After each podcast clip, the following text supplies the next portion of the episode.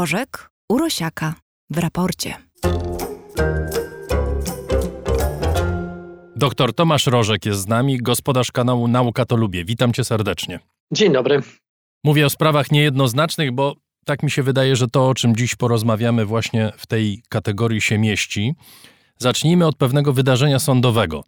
Kuratoria w różnych regionach Stanów Zjednoczonych pozwały firmy Meta, właściciela Google'a, Snapa, właściciela TikToka, czyli firmę ByteDance, zarzucając im spowodowanie chorób psychicznych wśród uczniów. Właścicielom tych firm zarzuca się tworzenie serwisów, które powodują uzależnienie oraz cały szereg krzywd, głównie psychicznych, wśród dzieci i nastolatków. 42 stany skarżą na przykład właściciela Facebooka, firmę Meta, i w pozwie jest mowa o tym, że firma głęboko zmieniła psychologiczne i społeczne życie całej generacji młodych Amerykanów. Meta i inne firmy oczywiście zaprzeczając, wskazując, jak wiele robią dla ochrony dzieci. I jak niesłuszne oraz niezgodne z logiką prawa jest to, że pozywane są do sądu za prowadzenie tej działalności, którą prowadzą. I zwłaszcza bronią się tym, że nastawanie na ich wolność to jest nastawanie na zasadę wolności słowa. Zresztą w części sąd przyznał rację pozwanym, żeby było jasne. I chciałbym, żebyśmy od tego zaczęli i porozmawiali o tym, jakie szkody wyrządzają różnego rodzaju serwisy społecznościowe w naszych głowach, ale niekoniecznie rozmawiając o tym filozoficznie czy publicystycznie, ale żebyśmy porozmawiali o tym, co konkretnie robią te serwisy, w jaki sposób mącą nam w głowach, jeżeli rzeczywiście tak jest. I pierwsze pytanie akurat będzie zaprzeczeniem tego, co przed chwilą powiedziałem, to znaczy będzie pytaniem publicystycznym, bo chciałbym Cię spytać, na czym polega adyktywność serwisów społecznościowych, skoro każdy z nas może i w ogóle nie musi z nich korzystać? No, z drugiej strony z alkoholu też może, ale nie musi.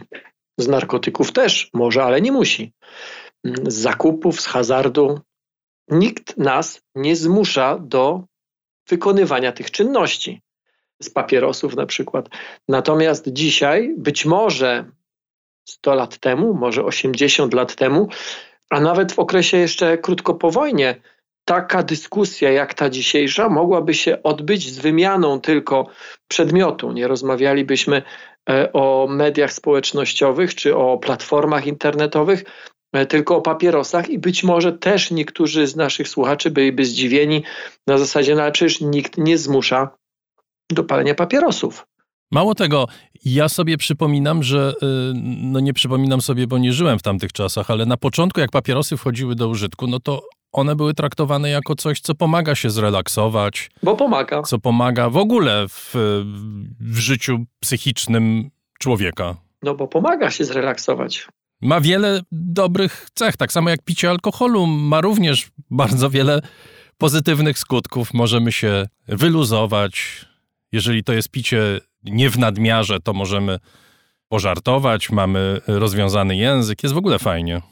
To prawda, a jednak z jakiegoś powodu w różnych krajach różnie to jest rozwiązane, ale w krajach powiedzmy naszej, na, naszego obszaru kulturowego e, chyba w większości jest na przykład zakaz w ogóle reklamowania.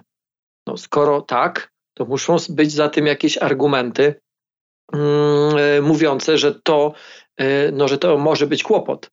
Tu nie chodzi o to, co, kto do czego zmusza. Tu chodzi o to, jak to jest zaprojektowane i czy przypadkiem nie trafia w jakąś taką, bym powiedział, może nie tyle niszę, ile mm, w otwarte drzwi w naszym e, umyśle, w naszym mózgu. I stawiam tezę, zresztą to nie jest teza ani trochę oryginalna, że trafia, że one są zaprojektowane właśnie w ten sposób, żeby nas od siebie chociażby uzależniać. Dobrze, zaraz dojdziemy do projektowania serwisów internetowych czy serwisów społecznościowych tego typu, ale jeszcze Cię chciałem spytać, czy my wiemy już teraz, jakie konkretnie skutki psychiczne powoduje nadmierne korzystanie z tych serwisów?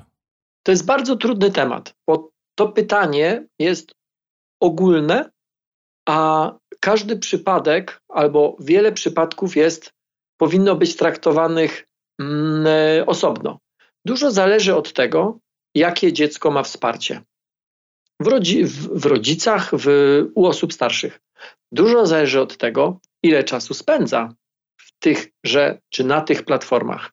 Sporo zależy od tego, w jaki sposób ten czas spędza na platformach, bo to, że te platformy mogą dostarczać informacji, to, że one mogą być narzędziem do nieograniczonej komunikacji, która mm, ze swojej zasady może nas budować i może nas rozwijać, to to jest jasne.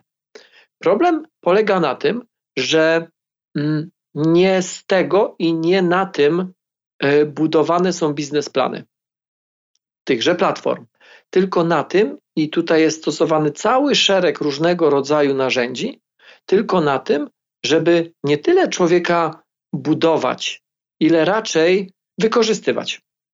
I nie boję się tego powiedzieć. Przechodzimy tutaj do sedna sprawy, czyli do skutków działania takich serwisów e, jak YouTube choćby.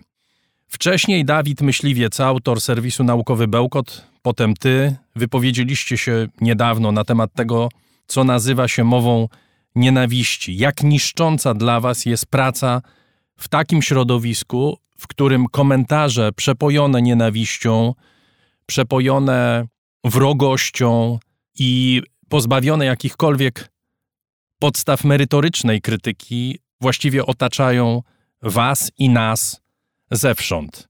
Ja też powiem, co myślę na ten temat, ale y, za chwilę. Natomiast chciałbym, żebyś powiedział, na czym konkretnie polega Twój problem. To znaczy, na czym konkretnie polega problem z konstrukcją tego typu serwisów? W dużym skrócie na tym, że pośrednio z tego żyje. W dużym skrócie na tym, że nie przykłada wystarczającej wagi. To znaczy, żyje z tego, żeby promować treści nienawistne, treści skrajne? Żyje z tego, że ma ruch, a spora część ruchu to są treści nienawistne. Więc stoi obok i myśli sobie, Wiemy o tym, przynajmniej tak twierdzą przedstawiciele tych serwisów, w tym bardzo wysoko postawieni przedstawiciele, w tym twierdzą to na przykład w czasie przesłuchań w Kongresie Stanów Zjednoczonych. My wiemy, że to jest złe i nie mam żadnych dowodów na to, że to jest kłamstwo. Wiemy, że to jest złe, ale później się pojawia druga część zdania. Robimy wszystko, żeby to ograniczyć. I to jest nieprawda. To jest dokładnie ta linia obrony, którą stosują y, właściciele tych wielkich korporacji technologicznych y, w pozwach, o których wspomniałem na początku naszej rozmowy. Chronimy dzieci, my chronimy dzieci, dajemy narzędzia rodzicom, dajemy narzędzia dzieciom. I no co my więcej możemy zrobić? No co więcej mogą zrobić? To jest bardzo ciekawe, bo te platformy mają jedne z najbardziej rozbudowanych algorytmów do śledzenia treści, jakie można sobie w ogóle wyobrazić.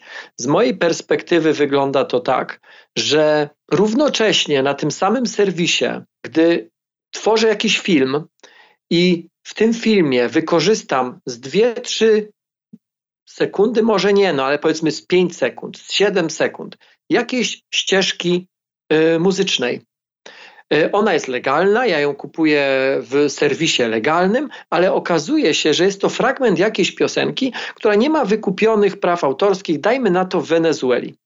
To proszę sobie wyobrazić, że automat, mówimy o cicho brzmiącej muzyce, która jest tłem do słów.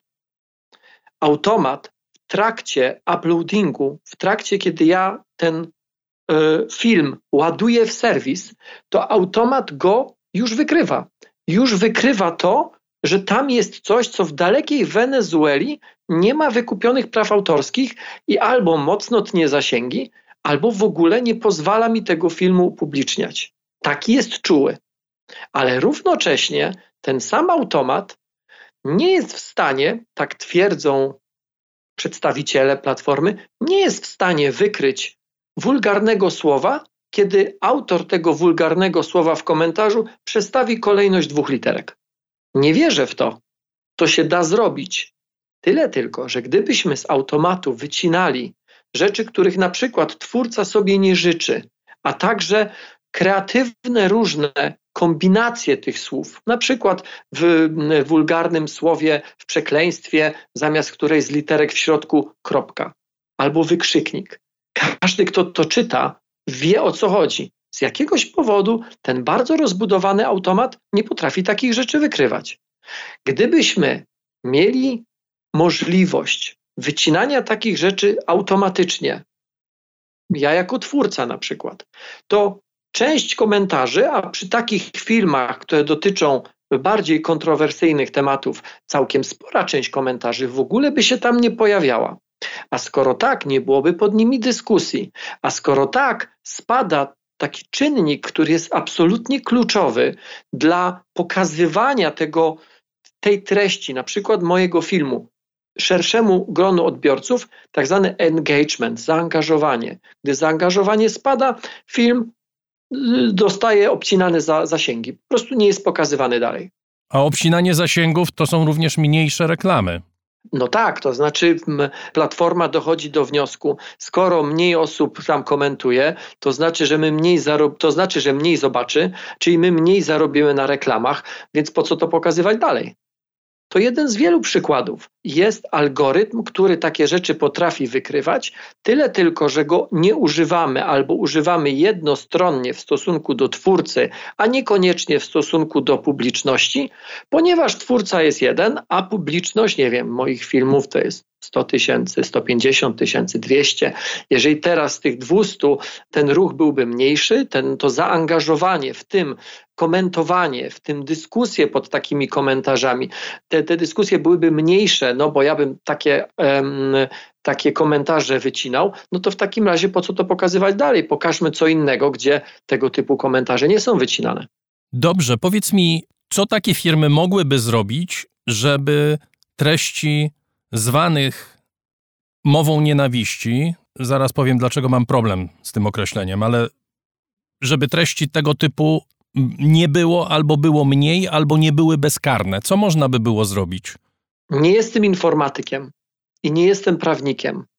Wiem tylko, że bardzo zaawansowane algorytmy nierówno traktują twórców i odbiorców. Po to, żeby platforma mogła zarobić więcej.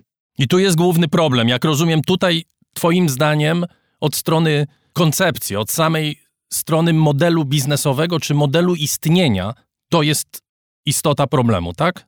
Także to. Ja próbuję tą sytuację przetłumaczyć językiem analogii na coś bardziej konkretnego. Wiele lat temu y, wyjście na mecz piłkarski y, wiązało się z całkiem sporym ryzykiem, no powiedzmy, nawet niespecjalnie y, chętnie wzięcia udziału w jakiejś bójce. Tak? To po prostu było niebezpieczne. W którymś momencie postanowiono temat uregulować i zaczęto się temu bliżej przy, przyglądać.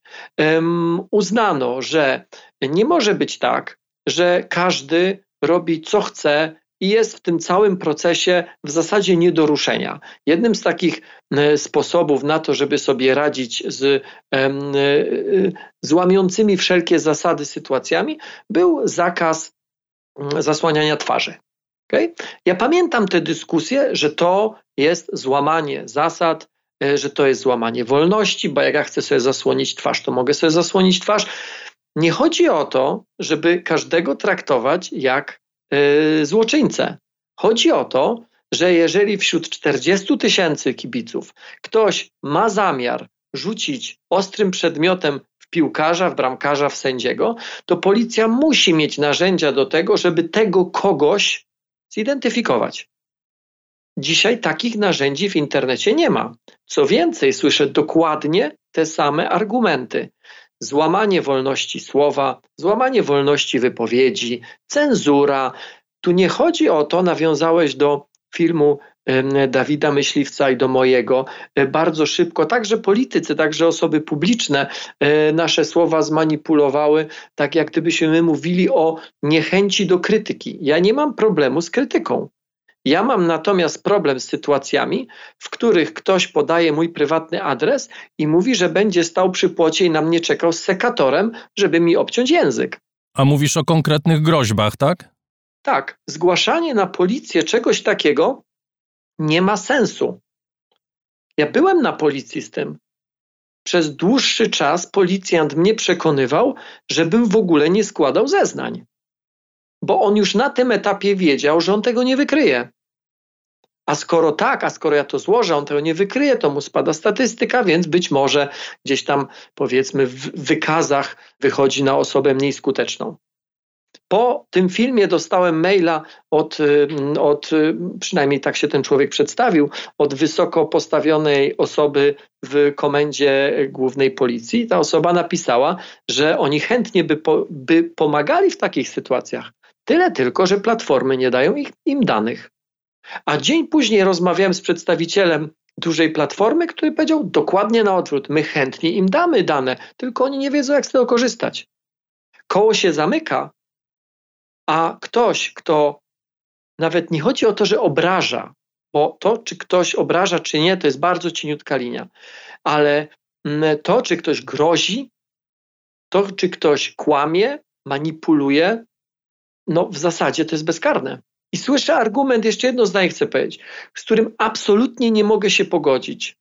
Argument w rodzaju: jeżeli ci nie pasuje, to nie rób tego.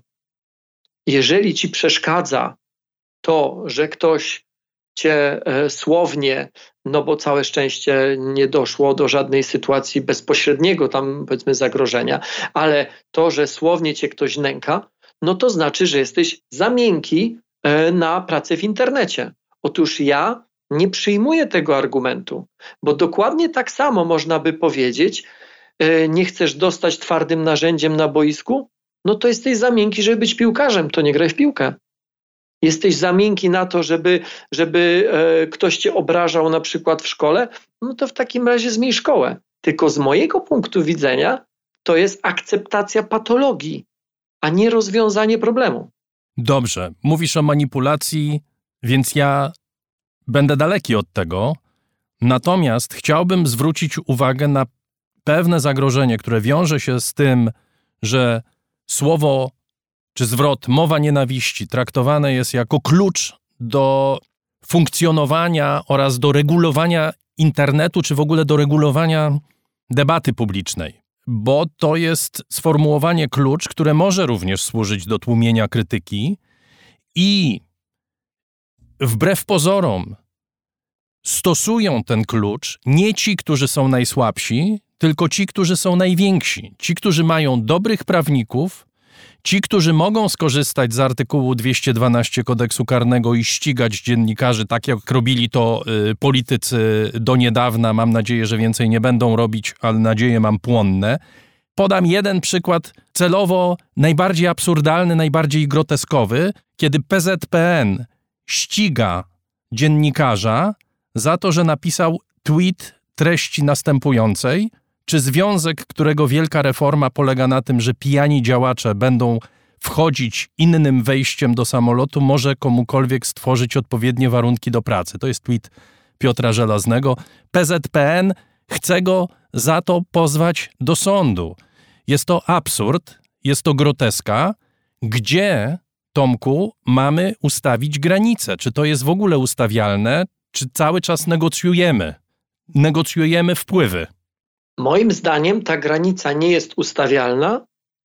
Ta granica, tak z góry, przez kogoś, ta granica musi być rozpoznawalna czy rozpoznawana przez sąd za każdym razem. Jeżeli PZPN czuje się urażony, ma prawo pozwać. A jeżeli sąd uzna, że jest to, e, że jest to nadużycie, Dobrze, Tomku, ale czy nie widzisz jednak absurdu tego? To znaczy, jeżeli. Widzę to znaczy, każdy go. będzie pozywał każdego w każdej sytuacji, kiedy będzie się czuł obrażony za cokolwiek. No, takiego świata chyba też nie chcemy. Nie chcę takiego świata i widzę absurd. Nie mówię o tym. To, co mówię, to to, że w świecie realnym możemy się zastanawiać, czy granica powinna być ustawiona tu czy tu. Czy powinien decydować o tym sąd, czy jakaś komisja? Ja w ogóle w tą dyskusję nie wchodzę. Ja tylko mówię, że w świecie wirtualnym tej dyskusji nie ma w ogóle z prostego powodu. Nikt nie ma narzędzi, a ci, którzy robią największą szkodę, mają kominiarki. Ja nie mam zamiaru tłumić żadnej krytyki. Ja tylko mówię, że ja, jako osoba niezbyt często w porównaniu, podejrzewam, z wieloma innymi profesjami, ale jednak od czasu do czasu słownie nękana, nie mam absolutnie żadnego sposobu na obronę. O tym mówię. A nie o tym, gdzie ustawić granice, kto powinien ustawiać granice, czy to powinno się dziać przez sąd, czy to powinno się dziać w jakiejkolwiek innej procedurze. Ja tylko mówię, że te dwa światy, realny i wirtualny, widzę tutaj gigantyczną dysproporcję, że gdyby dokładnie to samo działo mi się w świecie realnym, powiedzmy, pracuję w firmie, w której ktoś mnie regularnie nęka, to mam możliwość obrony przed kimś takim. Być może jestem nadwrażliwy i wtedy sąd uzna, no bez przesady, nic takiego się nie stało. Tyle tylko, że w świecie wirtualnym w ogóle do tego punktu nie dochodzimy, ponieważ jest dysproporcja. To znaczy, zasady, na które żeśmy się umówili, które nie są doskonałe, które z czasem y, ewoluują, te granice też się przesuwają. Coś, co dzisiaj nie wzbudza jakichś specjalnych emocji, 10 lat temu być może wywoływałoby oburzenie. W świecie realnym, w świecie wirtualnym udajemy, że to jest inny świat, że tam ludzie są ze skóry grubej jak hipopotam, że tam wszystko można, bo na tym polega wolność wypowiedzi. Otóż nie wolność wypowiedzi też ma granice i zarówno w świecie realnym i wirtualnym te granice powinny być nie tyle określone z góry, bo ja się z Tobą zgadzam, że nie sposób tutaj tych granic ustawić raz na zawsze.